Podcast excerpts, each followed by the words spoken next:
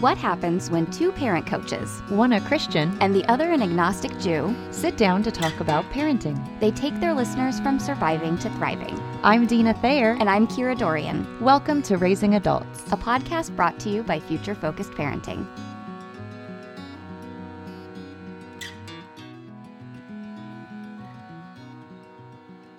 Well, hello, everyone, and welcome to another episode of Raising Adults. This is a pretty special one today.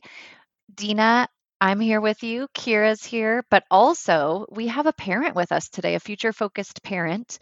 And what's really fun about today's episode is you're going to get to hear what parent coaching looks like and what it sounds like and the kind of things we talk about with families who reach out to us to talk through a specific parenting issue. So you're going to get to hear from Katie today. Thank you, Katie, for being with us, by the way. We appreciate you. Thanks for having me. I'm so excited to be here, guys. Awesome. Well, we're going to get to that in just a moment. But first, Kira is going to share with you something new that we have out that we really hope will be helpful to a lot of families, especially during this kind of uncertain season we find ourselves in. Yeah, so we kind of talked about it on a couple episodes ago. This was before all the crazy happened. And we said, oh, we're very excited. We have an anxiety course, an online course to help parents who are navigating kids with anxiety. Um, and then everything went upside down. So we're a little later than we thought we were going to be. But hey, we still recorded it, which is pretty cool. Um, so that is available now. If you go to our website, futurefocusedparenting.com, click on the online courses tab. It was one of the options on there.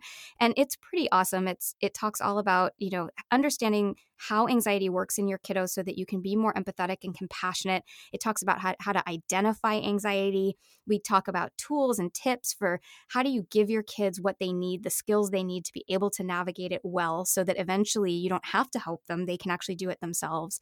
Um, and we talk about how to ask great questions and the biggest mistakes that parents make when it comes to anxiety. It's a really robust course.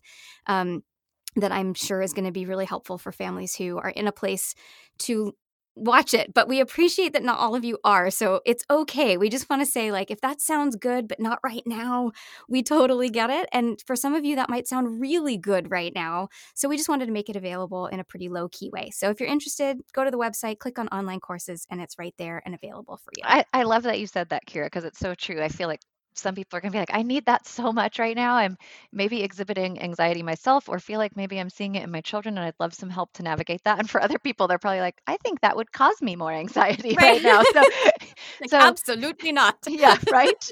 So no pressure, but we're just glad to be able to offer it because it's it is an important thing. I think even outside of the current climate, it, it's just an important important issue. Anxiety, it's so prevalent and it's important as parents to know kind of what we're looking for and how to tackle it. Yep. Totally agree. Okay, so we're going to dive in and talk with Katie a little bit about a particular parenting issue. But first, Katie, maybe you can just introduce yourself a little bit, tell us the ages of your kiddos and a little bit about yourself, and then we'll chat. Sounds great. Um, hi, Kira and Dina. I am mom to two wonderful boys. They are five and seven years old now. And so I have a first grader and a pre K. And um, both my husband and I work full time. So they're in school and then they have a nanny in the afternoon. And I would say one of my kids leans a little bit more to the anxious side and the other one doesn't. Um, but they do have something that's been coming up um, between both of them in common. And I'm really excited to talk to you about it today. Awesome. All right, well hit us Katie. What's what's going on? How can we help you today? All right. So my issue relates to crying about little things. And I will out myself that I'm not great with crying eh, in general, though I've been learning a lot about emotional intelligence from you all with the nurturing and name, nurture, and normalize. Um, so I think I'm doing pretty well and I can remember all three N's. But I Well am done. struggling yahoo, um, when it just doesn't seem like it's even worth any of that um, and how to handle that. So, to give an example or two, one is where they don't get their way. Um, just the other day, one of my, my kids couldn't decide who went first. And so um, my husband did one of those like, you know, I'm going to pick the one who has the purplest, you know, and just like made up a really long sentence or whatever. And and then the kid was like, Well, I'm bad at that one. And we're like, You can't be good at it. It's random, you know? And he cried for like an hour about being bad at a random choosing method. Um, we also have issues where, you know, they cry when it's not what they expect, which I think let's set aside all the big, not what they expect, um, because that's what our world is right now, and go for the tiny, not what they expected. Like they thought it was going to be a different flavor of strawberry ice cream, and it didn't meet their expectations. Something trivial. Um, or sometimes it's crying about maybe a legitimate thing, but like three days later, like three days later, you know, or ago, someone said something that bothered me, and now they're like having this meltdown in the middle of I don't know about it. Um, so I'm having a hard time figuring out how to deal with crying in those situations um, where it doesn't seem like their reaction is necessarily consistent with how strongly they feel about it. Um, and I'm not sure how to take that. Yeah, so Katie, I'm I just want to make sure I'm uh, first of all understanding what what you're describing and I have a follow-up question for you. So it sounds like sometimes this crying and this reaction is disproportionate, maybe not only to the situation, but even to your perception of how that child actually feels about it. Is that right? Correct. Yeah, exactly. Okay. Okay. And so then my follow-up question, because this will help Kira and I, even as we share, I mean, I have some thoughts already, and I'm sure she does too, but we want to make sure we're sharing things that aren't redundant. So I'm also curious what things you have done or tried so far. What are the what are the things you've done when this happens that you're going, okay, I can tell that that isn't really effective, or what what have you found that you've tried and maybe said, mm, I'm not loving that? Well, I'll be honest that probably most of the things I've tried have not uh, worked and have not really been good ones that you would suggest to begin with. I think my natural reaction is to say, well, that's a lot. Um, and I do find myself saying that to them. like, that's a lot for what's going on here, guys. Like, can we dial it back? You know, and and I am pretty sure that's definitely the wrong thing to say. But I, I think what my goal is to try to say, like, it doesn't seem like that big of a deal. Can we let it go? Or you know, I am a logic and debate person, so I'll try to logic them out of it. Like, well, you can't be good at the game, and therefore you just have to let it go, you know, like, and then I, I, I probably switch to a threatening, like, if you can't handle the fact that sometimes you're not going to get your way, then maybe we won't get to do good things. Um, this is sounding like I'm a worse parent than I am, but I think, you know, the the longer they cry and freak out, I just get really frustrated. And when it's going for an hour, it's really hard to have productive things to say at that point. Mm-hmm. That that is a Mhm. long time, and I think it's normal probably to escalate as a parent. And I don't think you sound horrible. In fact, I was going to say thank you because I feel like your candor will be more helpful to the listeners too. If you were just sugarcoating what you've done, it wouldn't be helpful. So thanks for being honest about like here's what's happening for me and here's what I'm doing. Yeah, because I'm sure a million listeners are in the same boat and Right? have maybe tried the same things. And so it's important that people, that it's normalized that one of those N's is happening for the listeners as well. Thank you for nurturing Mhm. me and normalizing. that was impressive. You knew all three N's, it. Katie. I done. know, I know. Well, uh, Dina, you said you had thoughts. So do you want to start? I have some too, but I'm happy for you to start. Sure. Well, I have I have kind of a twofold thing. One is around the emotional intelligence piece. So I I hope I don't end up stealing your thunder, Kira, and you can piggyback for sure. But maybe we'll just start with this one.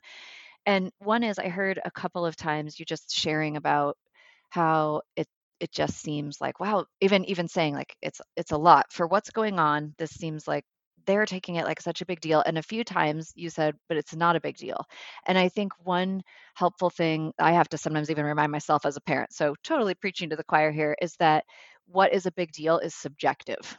And that it can be really helpful to kind of remember that I might not think it's a big deal, but actually to them, it really might be, and to just make some room for that. Does that make sense? Kira, Kira, am I making sense to you too? Yeah, I mean, I think it's the the whole separating feelings and behavior thing. So, Mm. you know, it, it the idea being they're entitled for it to be as big as they want it to be. They can have it the tiniest thing is allowed to be enormous to them. How they express it and how that impacts your family, that's a completely different story. And so it's I think for you going to be about pulling apart making sure that the wording that you're using is more about how they're expressing themselves versus how they're feeling. They're allowed to feel however they want. It can be as big as they want. But it's kind of like if you think about like snakes. Some people love snakes, and some people see a snake and they are like a hundred yards out the door, you know. And yes. it's the same idea. We would never say to someone who's afraid of snakes, like, "Oh, well, you're, that's silly. Don't be afraid of snakes." They're afraid of them. But Mm. how we then move through the world based on what's a big deal to us and what's not a big deal to us, and how we impact other people is really important. Right, because I think, Katie, where this is such a fair thing to want to tackle is obviously in just a few short years, this kind of behavior really won't work well, even for your child, right? I mean, Right. that's that's not going to work. So it is, I think, in the category of very change-worthy behavior, but leaving first just reminding ourselves like how big of a deal it is is so individual. It's great. It's just a great jumping off point. So I just wanted to at least make that point. I, I yeah, that makes a lot of sense to me. I guess can I ask a follow up question to that? Of course. Of course. So I agree that I mean we've talked a little bit about like you know you can be disappointed. You could go cry in your room if you'd like. If you're going to continue to cry, you need to do it someplace else, and he'll literally just cry in his room forever. That's not a solution to anyone's problem. Um, but I'm I'm feeling like there's a role as a parent too in sort of in teaching them that like things aren't going to go your way right like and Mhm. maybe i'm i'm i'm conflicting an overall life lesson with uh crisis management in a situation but i want them to know that like you're going to lose games and you're going to not get to go first and life will be unfair Mm. and that it's not even worth really getting upset about that like you'll need to accept that as reality right do you know what i'm saying Absolutely. And I think I think what you just said is the key. So we want to we want to teach them again it comes back to that like your feelings are okay. I don't like to lose games either. I really don't like to lose games. But- true. but You've what I that before, do- But what I do with those feelings is really what defines the situation for the people I'm with. So I think teaching the life lesson of yes, you're going to be disappointed, but we don't want to then tell them not to be disappointed. They're allowed to be disappointed. And it's the acceptance piece. And I say to the kids a lot, and the the point of feeling your feelings is actually to move through them. So if you've got a kiddo who's in their room crying for an hour, they're not moving through. And that's the lesson I think you want to be teaching is life sometimes hands you stuff that's not fair or feels gross or, you know, makes you upset. Totally normal. That's the normalizing for them. You know what? It does stink to lose the random game that dad picked. That stinks. But how you move through that is going to actually define how you feel about your life. Like that's a huge life lesson and I think that's probably what you're saying that you're trying to teach them is like don't you don't want them to move through life constantly miserable because they lost a game. So I think it's about not encouraging them to stop feeling that way, but how what are the tools they need to move through the feeling to get back to a sense of contentment so that they can keep going. Does that make sense? yes and to steal your ism um i love that that makes perfect sense Your Okay. ism. I love that. And then and then that's and that's great too because then we can say, okay, crying is one it's one. It's one of the tools in that toolbox, certainly for feeling a feeling and dealing with it. But Kira's so right. If you're if you're still there for an hour or days later or whatever it is, then you're actually moving into kind of wallowing. We're hanging out there, we're getting stuck, and we want to help our kids get unstuck. Yeah. And I think that then then it's about making sure they have other tools and helping them start to figure out and i do this i actually have i have a crier as well um, and sometimes i'm like there are so many other tools in the box. Why do you like this one so much? Um, but i think it's really about making sure they're aware of all the tools in the box so that when situations come up so i love the example you gave of like dad picked this super random way to win the game you know and now you win and you get to go first. And the other one is like what? That you can actually help them like i can see that you've picked your crying tool. I'm wondering if there's another tool that might be more appropriate to the size of the problem. So we talk a lot about and you kind of hinted at this katie which is great you know the size of the reaction Mm. Most times needs to match the size of the problem. Now, not always, because sometimes even as adults, we do this, right? We like lose our minds over something small and we're like, actually, I guess I was upset about this thing back here. Um, but for the most part, we want to try and match those two. So if you're seeing a huge reaction to a seemingly small problem, you can encourage your kiddo to to think about, you know, I can see that you've picked the crying tool to express yourself. I'm wondering if there's a different way that might feel more effective to get that yucky feeling out of your body. Let's try 10 jumping jacks and see if that helps. Um, let's try the five senses game where, you know, we pick three things we can see and two things we can hear and see if that helps. So, kind of teaching them to try and figure out what other ways work, possibly even more efficiently and effectively, because an hour of crying clearly isn't actually working for your kiddo. so, actually giving them tools that are more more efficient and effective might actually make them feel better. Yeah, I love that. I think the idea that I'm I'm trying to solve the crying problem and I what I'm hearing from you guys is that the problem is that they're disappointed and they need to figure out how to move past that and And so it's helping them figure out what is an effective way to move past it. Like we accept that we're here, we accept that you're bummed out. Um, how can I help you get to a better place? Because I guarantee you won't be happy if you spend an hour crying. That won't solve your problem. Um, so that makes a lot of sense to sort of, in my mind, I need to redefine that crying isn't the problem. Them being disappointed and not knowing how to get past it is the problem, and I can help them do that. Yeah, that's so well put, Katie, because you are, you're their helper. I think we had a, a quote uh, on our Instagram a couple weeks ago that was something like, we've got to work at, you know, stop telling people to get over it, instead say, how can I help you through it? This is essentially that. It's not the like, stop crying and move on, but like, how can I help you? And and Kira gave a couple options there. Like there's probably some really effective tools that you know he may even like better eventually once he's tried them out. And just another by way of just a practical thing you could try especially as you're working your way toward these other tools that we used with my more sensitive one was i said it's absolutely fine if you want to basically do a coping technique buffet i'm okay if you pick several and it is okay if you pick crying first. Because sometimes they would just still kind of default to that, I guess, for lack of a better word. And but then we would say, okay, I'm going to give you 10 minutes to use your crying technique and then i'm going to check in with you and we're going to try something else so that crying was still allowed while we were working on learning these other things but it wasn't just going to go on indefinitely and that also helped my sanity to know that like i'm only going to hear this wailing for a little while I, I had to put a little bit of scaffolding around it to just cope but but it also was really great for my kiddo because they still got to pick their favorite one for a little bit.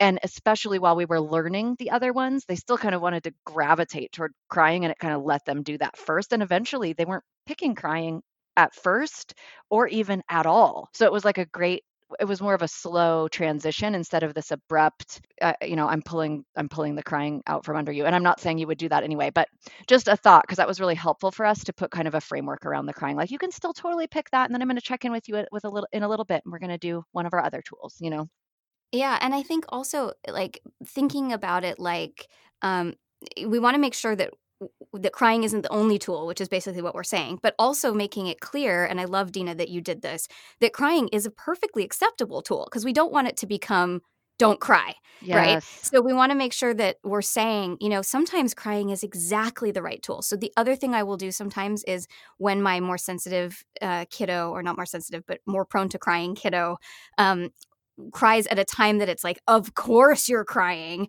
I will often say, you know what, this is one of those times where this reaction makes perfect sense, or this is exactly the right time to be letting those feelings out in this way. I'm so glad you're crying. I'm so glad you're letting it out. So, also kind of sending the message of mm. where are the spots where you know, crying really is the right choice. And we don't want to teach them to be afraid to cry. So making sure we're Eh, really praising and acknowledging when they're letting their feelings go in in an appropriate way. And so sometimes that is crying and sometimes it's some other some other version. So true. That makes so much sense to me because I think I actually maybe do the validating the good crying plenty, but I think it's really at odds with when I'm frustrated with the other crying and I think shifting to the toolbox will help make that make more sense for him as well because probably right now it's like why does mom say it's okay to cry about us never going to school again you know but i can't cry about this other thing you know so i think that will be key for him understanding it um, can i ask about how eh, you know how do i set up this toolbox how do i open it and show them what's inside because i'm fairly certain it's not while he's crying.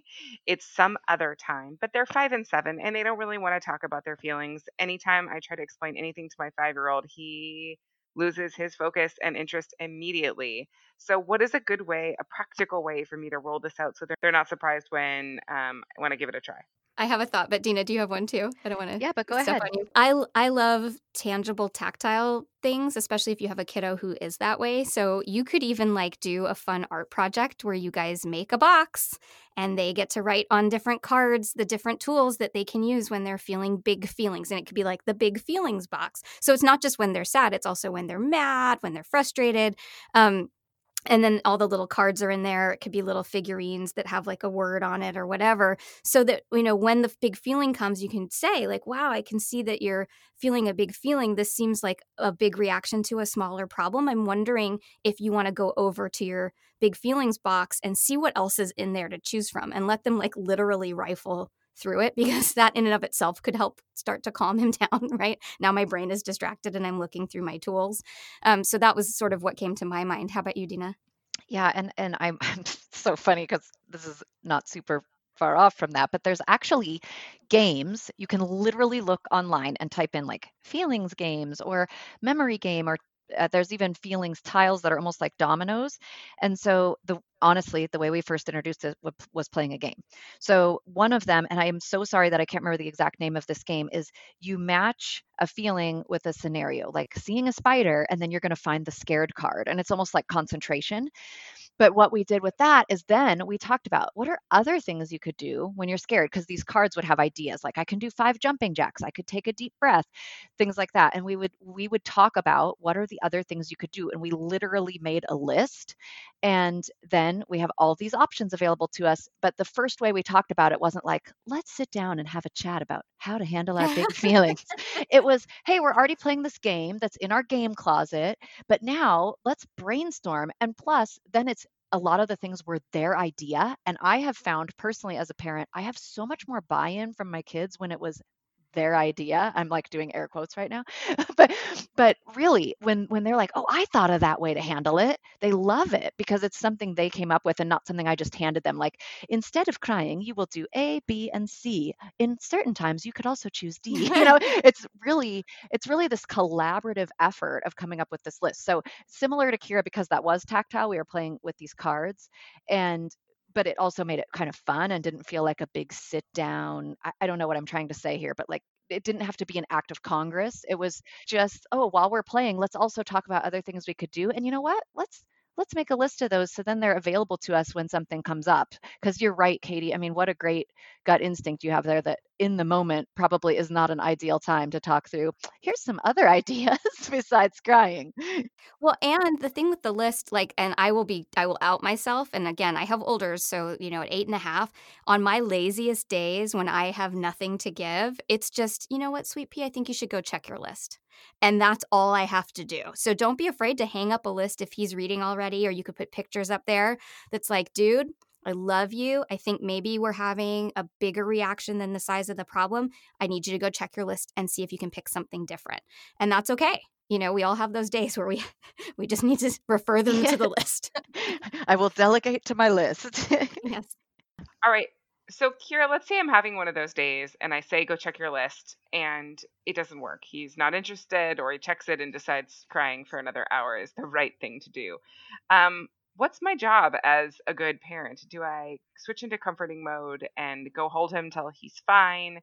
Um, or is it okay to just let that play out? What is the right sort of emotionally nurturing next step there? I love that question. I think it sort of depends on the situation. So, and I mean, you would get a different answer from perhaps a less um, strict parent than myself. Um, but but I, what I would say is it depends. If it really was a small thing and a huge reaction, and he's just choosing to wallow at that point and you have done your due diligence as a parent and said, you know, let's try this or let's check your list or blah, blah, blah. And you've really kind of shown him, I am trying to impart skills to you and I'm trying to be helpful. Then at that point, he's really just choosing that. And I think it's fine to say, you know what, it looks to me like you don't want to feel better right now. So I'd like you to go to your room and calm yourself down, and then if you'd like to try again later, we can. Um, but if if it really is a huge problem, and it sounds like you already do this, but like if there really is some kind of giant issue that he's really feeling about, and you can't get him to calm down, then yeah, I think you need to step in and be nurturing. Um, but a, a lot of it is kind of knowing your kid and and knowing like, are they just doing this to try and get you to to help them you know, wallow and to acknowledge how deeply unfair it was that brother won this super random game and you've kind of verbally done it and shown them and you've you've done your due diligence, then at that point I think it's okay to kind of say, you know what, looks to me like you don't really want my help, and that's okay. But I need to get back to my work now. Um, or I need to get back to making dinner and our family needs to move forward. So if you're not going to move forward with us, then I'd prefer you go to your room and calm down. Mm, this reminds me of remember when I, Kira, you might remember this. I would have my my children go in their room until they could find their happy heart again. Yes, yes. I love that. Yep. Yeah, and, and I have tried that with them. I've said things like if you're if you if you're choosing to cry, then go in there. But I like switching that around to if you want my help. You know, if, if you want my advice on how we can move forward, I'm here, but it doesn't sound like you want it. And and I, I think that would work better for him because it won't wouldn't feel as much like I'm abandoning him and it might allow him a way to come back out even if he can't find his happy heart on his own, which I'm not sure he's fully capable of doing that yet. So I love that idea. I love the happy heart concept so much. You know, the idea that like we're trying to move forward as a happy family, we're trying to move forward in our day, but it's also okay that maybe you need a minute to get there. Yeah. Um and and that's all right, but if I have tried to help you get there and I've tried to give you the tools that we together, you know, especially if you've done that awesome game that Dina suggested, like, we came up with this together, dude. Like, this is what we were going to try. And at a certain point, you're just not in a place to actually get that help, that's okay. But now I need to move forward. And the point is that it's not your go to, that it's not just like, oh, he's crying again, go find your happy heart, which I know is not what you, you would ever do. But it, it's that you've really shown up and you've really showed him that you want to help, that you're, there are other tools available, there's all these things we can do. And then at a certain point, he has to choose to pick that tool up. You actually can't make him, right? Mm-hmm. And that's an important life lesson too that like mom's not going to do it for you. I can help you do it, but I can't do it for you. So you got to figure out how to do it yourself. Yeah, and what an important lifelong lesson too about accepting help because there's going to be a lifetime also of people offering help and willing to lean in and engage with you. But if you keep pushing that away, eventually that offer of help will cease or it will be like you know what? I i've been there i've leaned in and now i i need to move on. And this is this is a microcosmic example in a family unit of that exact thing. So it's actually doing him such a favor to learn all of these things. And while we were chatting i did look up those games. So i want to make sure i share. There's there's two that are really good one is called the My Feelings game, and it's an actual, like, proper board game. And there's cards with things like, What makes me scared? And there's a couple examples on the card, like seeing a spider or standing alone, uh, you know, out outside or when I have to go to the dentist. But then there's also room on the card that says, Give my own answer. So that you can talk about what makes you scared, what makes you angry, that kind of thing. And then there's also cards for when I feel angry. And those ones on the back have the ideas like I take five deep breaths or I try to solve the problem. So that's a really great one. And then there's another one called Friends and Neighbors, the helping game. And that is where you encounter scenarios like there's a little girl standing alone at the bus stop you know maybe she's you're, you're figuring out what is she feeling? Maybe she feels lonely maybe she feels this or um, a boy just encountered a bigger boy who was kind of a bully. He might feel scared he might feel angry and then there's a drawstring bag and you can pull these tiles out of the bag and see if they match the situation and how you could help them. So that's why it's called you know the subtitle is the helping game. So you're trying to kind of match a solution with a scenario and get them to think about what would be a, a, problem solving for that kind of feeling or situation. So I like both of those. Plus, if you have kids who like the hands on, you know, interacting with cards and stuff can be really good. So I just wanted to at least share those for families for whom that might be helpful. And I am so grateful to you, Katie, because you're not only your candid answers to our questions but all your follow-up questions i think are going to end up being helpful to a lot of parents in this same situation i don't i don't think this scenario is entirely uncommon well, thank you guys. I really appreciate all the feedback. I'm excited to um, have plenty of time to practice while we're all at home together for the next, you know, umpteen months. So thank you guys. right. Oh my goodness. Well, thanks for being with us. Thank you. Well, listeners, I hope it was helpful to hear us talk with Katie. I, as Dina said, I think that so many of you are probably dealing with a similar situation and it is such a fine balance of you know we it, we are in a society of recognizing it's so important that people cry and it's so important that people feel their feelings and uh, Dina and I are huge advocates of that, but also like at a certain point, mm-hmm. how do we move through those feelings? And so finding that balance as a parent can be really hard. So if you are interested in some parent coaching with either Dina or myself, do write to us info at futurefocusedparenting.com or if you go to our website futurefocusedparenting.com uh, there is a tab up there that says work with us and under that tab is parent coaching and you can learn more about what's involved and our packages and how much it costs and all that good stuff but we would love an opportunity to work with you and if you have not yet followed us on Instagram or Facebook, our handle is at Future Focused Parenting. And don't forget to subscribe to our podcast if you haven't already. We love our subscribers.